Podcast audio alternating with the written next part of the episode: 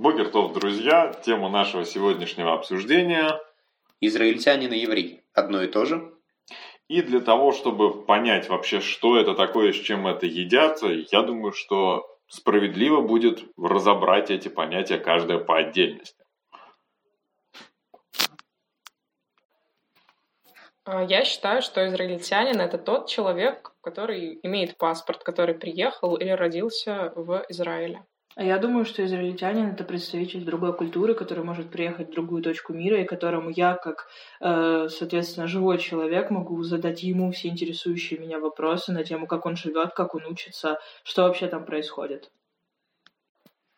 С другой стороны, в современном Израиле в бытовом понятии практически отсутствует слово «еврей». И это кажется немножко странным. Логично, что нам сейчас надо будет разобрать, что же, кто же такой еврей. С точки зрения религии, еврей — это тот человек, который придерживается всех, исполнения всех заповедей, который чтит традиции, передает их из поколения в поколение, но делает все строго.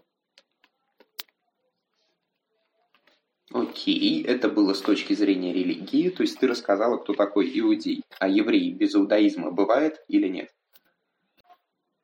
Да, действительно. Но человек, евреем может быть человек, у которого есть родственники еврейской национальности, то есть человек, который, который кровно является евреем. Окей, а, действительно может быть еврей по крови, но является ли человек евреем, даже если у него есть какие-то корни или родственники, если при этом он глубоко ассимилирован, а, считает себя русским и э, ходит в церковь с куличами. С другой стороны, если мы возвращаемся опять же к ситуации в Израиле, то там в обществе не идет речь про религиозных людей и нерелигиозных людей. Скорее их э, правильнее бы назвать соблюдающими или не соблюдающими. Но каждый человек, который живет в Израиле и хочет э, продолжать чувствовать себя евреем, относить себя к евреям, он э, может выбирать для себя, насколько а, сильно придерживаться традиций, выбирать для себя то, что ему более комфортно, например, празднование каких-то праздников, не только опираясь на религию. Но в общине, а, если человек не помнит традиции, а, не, не, а, не соблюдает не соблюдает какие-либо праздники, да, не помнит традиции, мы чаще всего называем его неевреем.